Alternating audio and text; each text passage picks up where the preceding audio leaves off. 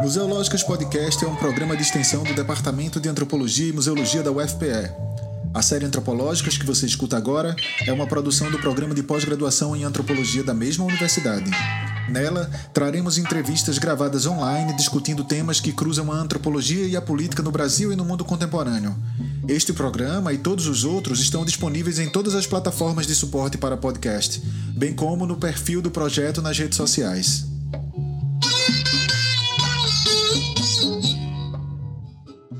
Olá, eu sou Chico Sabarreto estou junto com Alex Vailati, com Hugo Menezes e com Sofia Moreira. Nós somos parte do Museológicas Podcast do, e estamos hoje aqui para mais um programa da série Antropológicas, desta vez recebendo a professora Raquel Ronick.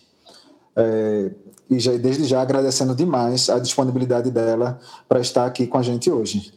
É, Raquel Ronick é arquiteta e urbanista professora da Faculdade de Arquitetura e Urbanismo da USP.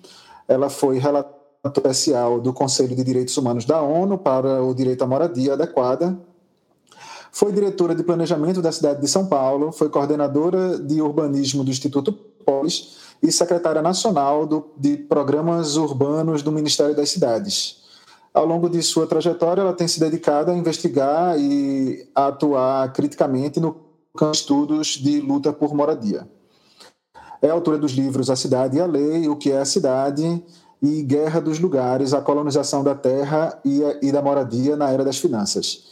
E é tomando o mote desse último livro citado, A Guerra dos Lugares, que além de agradecer demais a disponibilidade de Raquel Ronick de estar conversando com a gente aqui, eu formulo a minha pergunta para a gente começar essa conversa. No convite à senhora, eu mencionei que a gente estava interessado em discutir cidade esvaziada onde e quarentena quem. Mergulhando ainda mais nessa questão, eu gostaria de perguntar: o que o coronavírus e as políticas imediatas ou não a ele associadas produz para as populações que já experimentam cotidianamente a cidade a partir dessa ideia de guerra dos lugares? De que maneiras as populações eh, das complexas zonas de periferia das grandes cidades brasileiras são, eh, de fato, um novo objeto das políticas de controle a partir da Covid-19, de um lado, ou reflexo de um projeto de cidade que sempre os colocou à margem das prioridades, vamos dizer assim, sanitárias nessa moderna do Brasil. Afinal de contas, o que é que há de novo na gerência da vida urbana imposta pelo coronavírus, professora? Mais uma vez, obrigado pela, pela disponibilidade.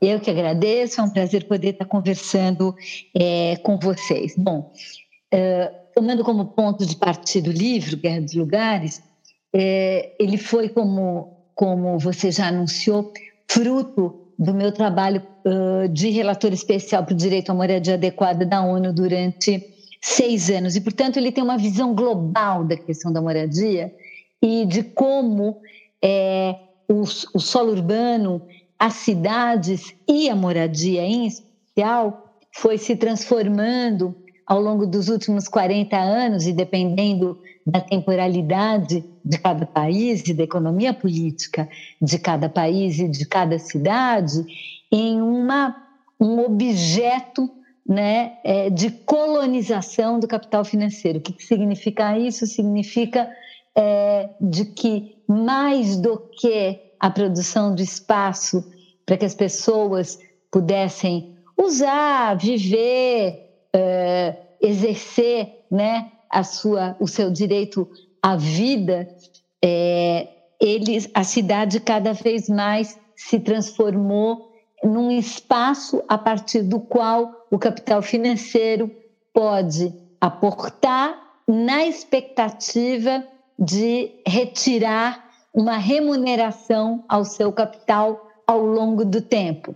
E essa remuneração sobre a, sob a forma de juros e, portanto, as formas de ocupação da cidade, elas não só o espaço da cidade começa a ser disputado não apenas por, aquel, por aquelas rendas e por aqueles capitais já presentes na, em, em cada cidade, mas também por um enorme fluxo de capitais globais que vão é, viajando por sobre o planeta procurando aonde baixar para poder sacar e extrair mais renda uh, e mais remuneração sobre a forma de juros. Isso, claro, tem a ver com todo o processo que aconteceu nos últimos 40 anos de globalização financeira, né, de eliminação de qualquer barreira para que esse capital financeiro global pudesse circular livremente, mas também de acumulação do capital no campo das finanças, né, quer dizer, muito mais do que o capital produtivo. Hoje, quem comanda o capital é o mundo financeiro. E esse mundo financeiro é, acabou se amalgamando né, com o processo de produção do espaço e do processo de produção da moradia em particular. Isso é uma fala muito geral, global, planetária, mas é claro que ela significa coisas muito diferentes em cada lugar. Não só em termos de volume de capital, quer dizer, uma cidade como São Paulo ou Rio de Janeiro, ou Joanesburgo, é, pensando um pouco nos países da periferia do capitalismo, estão muito globalizadas. Você tem cidades brasileiras muito menos globalizadas. Comparativamente, menos globalizadas essas cidades do que Nova York, aliás, o epicentro né, é, dessa epidemia, ou Londres, cujos mercados residenciais, e aí eu vou começar por aí, foram profundamente afetados por essa nova conformação da moradia como playground para o capital financeiro global, na medida em que, basicamente, o efeito disso é que cada vez menos os trabalhadores e as pessoas de menor renda têm acesso à cidade e a possibilidade de morar na cidade. Isso em lugares como é o caso de Nova York, é o caso de Londres, vou começar por ali, aonde a moradia de aluguel, o aluguel residencial, é a forma predominante de moradia popular, o pagamento do aluguel, ou a cidade de Barcelona, isso significou uma mega master inflação no preço dos aluguéis, muito acima da capacidade de pagamento das pessoas. Por que, eu estou falando isso? Porque na hora que vem a pandemia, eu vou começar pelo norte, mas eu vou chegar aqui também. Na hora que chega a pandemia nessas cidades, elas já estavam vivendo uma crise habitacional de altas proporções e todo um movimento social no sentido de pressão por congelar os aluguéis, de pressão é, por abrir uma possibilidade de acesso ampliado aos trabalhadores e às pessoas de menor renda à cidade é, nesse, nesse contexto já estava em andamento, né? E isso, na hora que chega a pandemia, a gente começa a perceber, por exemplo, dois efeitos. Por exemplo, no sistema de saúde, isso ficou muito claro em Londres, né? Todas as enfermeiras, os auxiliares de enfermagem, ninguém mais mora no centro de Londres porque não consegue mais pagar. Todo mundo mora muito distante dali. Numa crise como essa, a possibilidade de mobilização desses profissionais para poder tratar né, nessa rede de equipamentos públicos ficou muito mais complicada. Em Nova York, por exemplo, onde o mesmo fenômeno ocorreu, é, tiveram que fazer nesse momento, isso começou a acontecer, uma mobilização de hotéis na cidade para permitir que o pessoal de saúde, que ninguém mais consegue morar ali em Manhattan, no Brooklyn, nos, nos espaços mais estruturados e valorizados da cidade, mas trabalham nos hospitais situados nesses locais e pudessem estar lá e poder fazer seus plantões e seu espaço entre plantões sem ter que viajar né, de volta para suas casas. Eu estou mostrando, na verdade, aqui, e é por aí que eu quero entrar na nossa conversa, o efeito entre uma condição pré-existente de moradia e de que forma a pandemia vai atuar em cima dessa condição pré-existente e o efeito disso né, em cidades, né, é, o que a gente está percebendo, e, e, eu posso dar o exemplo de Barcelona e eu posso dar o exemplo de Nova York, a o, o crescimento enorme de movimentos sociais em torno da moradia hoje, que crescem mais ainda no contexto da pandemia, porque ainda mais sem renda é que as pessoas não vão conseguir pagar aluguel mesmo, né? Então, é, a palavra de ordem em Barcelona em Nova York hoje é greve dos aluguéis. Não vamos mais pagar aluguel, vamos suspender o pagamento do aluguel. Eu falei dessa situação porque, claro, isso é uma situação extrema dentro de países que não tinham problemas desse nível é, habitacionais há 20 anos atrás. Não é que não tinham nenhum problema habitacional, isso não é verdade, mas, digamos, eram muito mais residuais os seus problemas habitacionais, porque em seu momento tiveram uma política habitacional com o Estado intervindo e propiciando, no caso da Inglaterra, muito claramente, habitação pública, né, é, de aluguel feita pelos municípios ou feita por cooperativas de trabalhadoras e empresas sem fins lucrativos que eram alugadas para os trabalhadores. E tudo isso foi desmontado nos anos neoliberais de Reagan, de Margaret Thatcher, e esse conjunto todo, no caso da Inglaterra, foi praticamente inteiramente privatizado né, é, para os locatários que viviam ali. No caso dos Estados Unidos, os, toda, todo o sistema de habitação pública que existia foi depenado, né, começou a deteriorar muito rapidamente e rapidamente também começou a ser demolido. E tudo em função de uma outra política, que é a política da compra da casa própria com crédito hipotecário, né, que foi o que foi promovido ali. Se a gente for tomar a nossa situação, a situação do Brasil, da América Latina, desses países da periferia do capitalismo, a gente também tem os efeitos da transformação da moradia é, e do, da, do, do espaço construído de uma forma geral em ativo financeiro, que é um pouco essa a narrativa, só que já dentro de uma situação muito diferente da situação, digamos, de saída da Inglaterra ou dos Estados Unidos é, no final dos anos 70, né?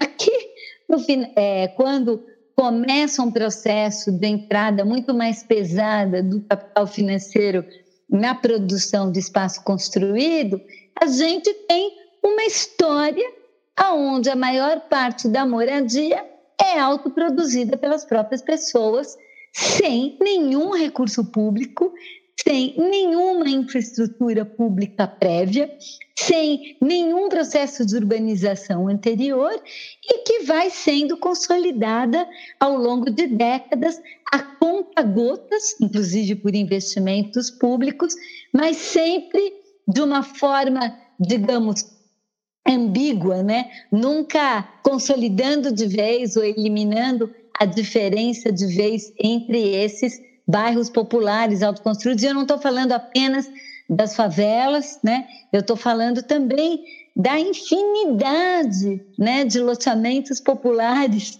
autoconstruídos que a gente tem é, nas, nas cidades é, brasileiras e que foram feitos do ponto de vista físico de uma maneira muito precária.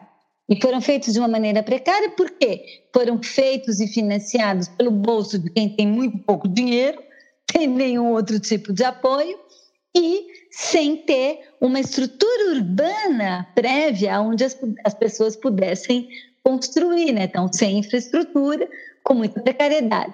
Então, a gente vive situações no Brasil do seguinte tipo, né? Não é só o problema, como é o problema que está acontecendo na Europa e nos Estados Unidos hoje, muito sério, que é as pessoas não têm grana para conseguir pagar o aluguel e com a pandemia diminuir a grana mais ainda, piora ainda a situação. Aqui nós temos isso, porque nós temos muita gente que paga aluguel e paga prestações e está é, perigando ir para a rua, por isso que é tão importante a luta né, para evitar remoções de qualquer maneira, mas junto com isso a gente tem situações do tipo: fique em casa, é a consigna, digamos, mais importante nesse momento para evitar a morte, né? Isolado de preferência, como é que você vai conseguir ficar em casa e lavar as mãos constantemente num lugar que não tem água encanada, né? Num lugar onde tem esgoto a céu aberto,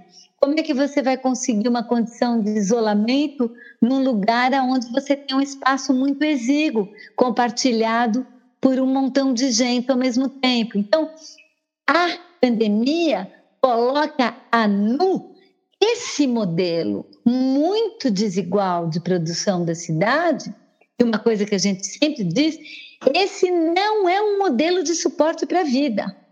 E no momento da pandemia isso fica muito claro. O momento de suporte da vida, o, modelo né, que é capaz de dar suporte para a vida e para o desenvolvimento da vida, não é esse. Ele tem que ter uma outra qualidade, ele tem que ter uma outra forma de organização do território. Ele não tem. Então, nós precisamos. Isso, a, a pandemia coloca nu essa situação, mas também coloca a situação que eu mencionei antes, que é uh, o fato de que, nesse momento, com a perda de renda e de rendimento, né, é muito complicado eh, para as pessoas que pagam aluguel ou pagam prestação, né, continuarem pagando seus aluguéis e as suas prestações. E isso significa é, o também um risco de despejo. E despejo, né, é, remoção no momento de pandemia é mandar a pessoa para a rua, ou seja, mandar a pessoa para ficar numa condição sem nenhuma condição de isolamento. Finalmente, a gente tem também, isso é bem importante, as nossas cidades são marcadas por conflitos fundários, porque boa parte desse espaço que as pessoas mesmas constroem para suas vidas, elas se dão em terra, em terrenos que estavam vazios, abandonados, que sabe, sabe lá Deus de quem que era, às vezes era uma terra pública, ou da prefeitura, ou do governo do estado, do governo federal, da rede ferroviária, alguma coisa que ficou largada pelo meio do caminho, ou mesmo uma, uma área privada que estava subutilizada, que foi ocupada pelas pessoas para poder morar.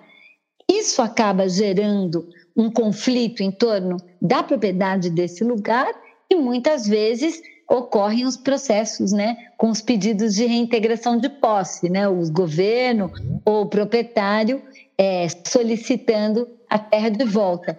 Nesse momento, né, de pandemia, reintegrar a posse significa jogar as pessoas na rua, né? Portanto, nesse momento também um dos grandes problemas que nós temos é o perigo das remoções. Por isso, né, é tão importante também as campanhas que estão acontecendo para que a gente elimine todos os despejos, suspenda todos os despejos e remoções nesse momento, defendendo o direito que as pessoas têm de lutar pela própria vida e pela própria sobrevivência nesse momento. Né? Raquel, muito obrigado pelo aceite é, da sua participação aqui no nosso programa. Fiquei muito feliz de você estar aqui. A gente lê você, coloca você nas nossas ementas. Acho massa estar conversando com você hoje. É, pessoal, eu queria fazer uma pergunta pensando na, em algumas, algumas decisões tomadas pelos governos municipais nesse momento de pandemia. Lá no Pará, o governador do Pará, que é o Helder Barbalho, ele uh, utilizou o estádio da, do Mangueirão, que é um estádio do, do time de futebol, para colocar pessoas, moradores de rua, para morarem lá, para estarem lá no período da quarentena, do isolamento social. E assim acontece também em outros lugares do Brasil. Então, as pessoas estavam, os moradores de rua começam a ser, a, a, a ser trazidos, né, levados a, a ocuparem um espaço dentro da cidade. A minha pergunta é: será, Raquel, que depois da pandemia, o que faz? Joga eles fora de novo, coloca na rua de novo? Será que esse, o momento da pandemia e as ações dos governos para o isolamento social pode provocar uma mudança no status da discussão sobre direito à moradia? Será que essas ações elas vão é, visibilizar, iluminar é, uma parcela significativa da população que não tem onde morar e que, tá na, e que, que pode sim participar efetivamente dessa discussão sobre direito à moradia?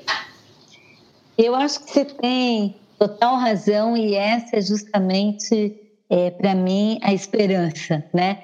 E não só a esperança, mas também uma espécie de agenda que eu acho que nós temos que abraçar, né? aproveitando esse momento.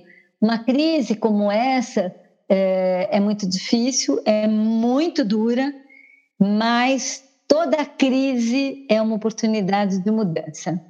E os projetos do pós-pandemia não estão definidos, eles estão em disputa agora.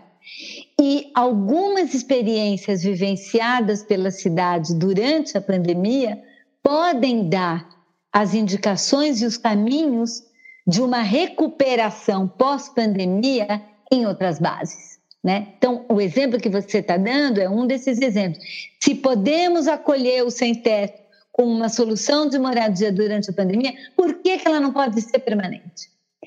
É, acho que as, as redes de solidariedade, a estruturação social que começou a acontecer muito amplamente no país, né? Durante a pandemia, será que elas não podem se sustentar e continuar existindo no médio e longo prazo como estruturas mais permanentes, né? É, de justiça social e de solidariedade, eu acho que aí esse tipo de lição é interessante porque não é uma lição teórica, não é uma agenda num, num pedaço de papel escrito, é uma vivência real que as pessoas têm. Puxa, como é que é uma cidade que não tem morador de rua? E para o morador de rua, como é que é ser visto e tratado como gente, não como lixo? Então, eu acho que isso, eu acho que esse é um caminho muito importante é, para que a gente possa já, desde já, disputar qual é o destino né, das nossas cidades, do nosso país no pós-pandemia. Como é que algumas coisas podem se transformar? Vou dar um exemplo que não tem nada a ver com a questão da moradia, mas que eu já vi muita gente comentando, que é em função da baixada geral de circulação, a gente está vivendo uma cidade com quase nada de poluição. Em São Paulo, viver isso, você não imagina o que está acontecendo. A gente vê um céu com uma cor que, assim, nunca tinha visto. Os passarinhos, a, o ar que a gente respira. Baixou para caramba o índice de tuberculose.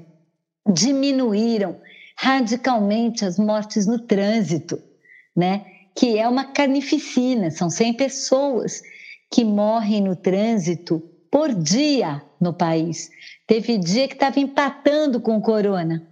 Era, é um absurdo. Isso caiu tremendamente. Quer dizer, nós estamos salvando vida, nós estamos vivendo uma outra coisa. Então, quando acabar o coronavírus, nós vamos então voltar né, a nos envenenar é, com a poluição tremendamente, nós vamos voltar tudo como era, ou nós vamos a partir de ter vivenciado esse outro jeito de ser e de existir, de organizar, criar uma força política muito grande para eliminar essas políticas urbanas que são políticas de morte. A gente está aprendendo como é que é lidar com políticas de proteção à vida, né? Durante a pandemia, como é que a gente faz política de, de proteção à vida fora da pandemia?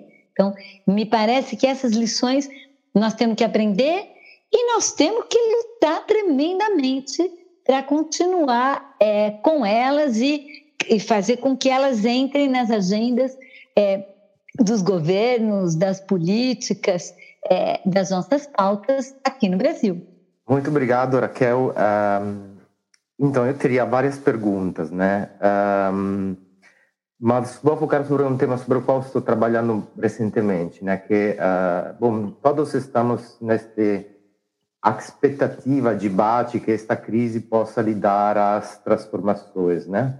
Uh, nas políticas, na, no, no, modo com o qual o sujeito vive uma cidade, né? Eu queria uh, te perguntar de se você poderia comentar um pouco algo sobre a dimensão infraestrutural da cidade. Você falou que tem uh, esta crise uh, levou a ponto de criticidade que antes não existiram, por exemplo, falando de bairros sem água, onde uh, as pessoas não pode, podem lavar as mãos, né? Uhum. Eu estava lendo um texto, né, onde a infraestrutura era descrita como um meio, uh, em muitos contextos, para transferir capital público ao privado. Né?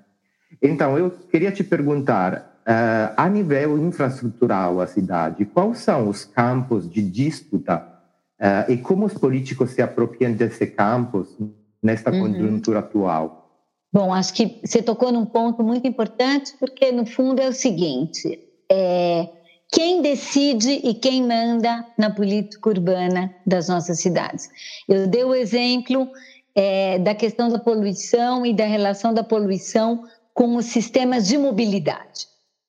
Tem uma opção política que foi tomada nas cidades brasileiras, claramente, a partir dos anos 40, 50, 60, depende da experiência concreta de cada cidade, de literalmente abandonar o transporte de massa sobre trilhos, no caso, os trens e os bondes, né? É, em nome do transporte sobre pneus, que são os automóveis, os caminhões é, e os ônibus. E todo o sistema de mobilidade nossa, ele foi baseado a partir dali, primeiro, para garantir uma mobilidade de alta velocidade para as classes médias proprietárias dos automóveis e oferecendo um transporte público de quinta categoria para os trabalhadores, que são os sistemas de mobilidade por ônibus, né? Muito bem, esse modelo tem a ver com a implantação da indústria automobilística no Brasil e os interesses fortes que isso representa, não apenas no nível local, mas no nível de política, inclusive nacional, né? É, é, ele tem a ver também com, é, enfim, toda a pressão, né, é, desse setor automobilístico sobre a economia. Mas ele tem a ver também com a constituição de todo um setor econômico, que são as empreiteiras, que produzem essa infraestrutura de circulação é, dos, dos automóveis, que passaram a ser um player muito importante, não só no nível mais global, a gente falou muito disso na discussão toda em torno da corrupção, as grandes empreiteiras que fazem as grandes infraestruturas, mas no nível local, na política urbana da cidade, as empreiteiras que produzem essa infraestrutura têm um enorme poder é, decisório porque financiam as campanhas. Né? E esse modelo de financiamento de campanha, ele é, alia o sistema político, portanto, o sistema decisório, aos interesses econômicos do setor. Assim como, é, se a gente for pensar do ponto de vista do poder na cidade, é, o lixo. Agora mesmo eu estava acabando de ler um excelente artigo sobre a questão do lixo. No Brasil, ainda tem muitas cidades que têm lixões a céu aberto, e a política nacional foi uma política que praticamente obriga os municípios a fazer aterros sanitários. Só que aterro sanitário é basicamente um modelo de empreiteira e um, e um modelo que é extremamente poluente, porque você tem que carregar todo o lixo, botar ele para circular em caminhões para poder levar até esses aterros e manejar esses aterros. Agora, as concessionárias de lixo são outro player absolutamente central no processo decisório sobre a cidade. Os concessionários de ônibus também, né, das empresas de ônibus, mandam na cidade, mandam na, na política urbana. Então, a decisão sobre quais serão as infraestruturas e como elas serão, ela é muito tomada no âmbito deste jogo, dos grandes interesses econômicos que existem na cidade. Claro que também as construtoras incorporadoras, enfim, o setor econômico que tem a cidade, né, a produção da cidade como seu negócio, como seu produto, tem uma enorme, uma enorme influência no processo de decisão das políticas. Então, nós não estamos falando nada por acaso. Nós estamos falando de uma história de construção de política que favorece determinados setores em detrimento de outros. Quando eu mencionei, falei, bom, nós vamos continuar com o rodoviarismo, vamos continuar com esse modelo que mata, ou vamos constituir uma força política importante para poder é, contrabalançar esse modelo e ir em outra direção. é uma questão de natureza política, de como os interesses em torno de outro tipo de infraestrutura conseguem se colocar nesse momento. O que, que eu estou vendo nesse momento? Eu acho que esse coronavírus pegou, pegou o mundo muito de surpresa, né? Foi muito surpreendente. Pegou muito, muito, muito, muito de surpresa. Então, qual que é o comportamento que a gente está vendo? Não está muito claro como é que os setores do business as usual, né, estão se comportando. A gente já viu algumas coisas. Por exemplo, ontem saiu um enorme bailout, né, de é, é, dinheiro público norte-americano para as companhias aéreas. Tota, 100% business as usual, né? É, quem aqui vai ser também compensado? Aqui em São Paulo mesmo, a gente já viu uma parcela grande, a Prefeitura de São Paulo flexibilizou o orçamento e tem uma parcela de dinheiro grande que vai para as concessionárias de ônibus, né? Então, assim, quem está precisando mais de dinheiro nesse momento? As concessionárias de ônibus ou as pessoas é, de baixa renda que perderam os seus empregos? Então, dentro de um orçamento público, nesse momento, acho que o que se coloca é a disputa desse fundo público e para quem que ela vai. Evidentemente que quem tem poder já está em campo nesse momento tentando disputar esse, esse, esse poder e esses recursos, mas cabe a nós é, colocar isso a nu e colocar também as perspectivas e possibilidades de que esses recursos possam ir para outros processos e outras direções.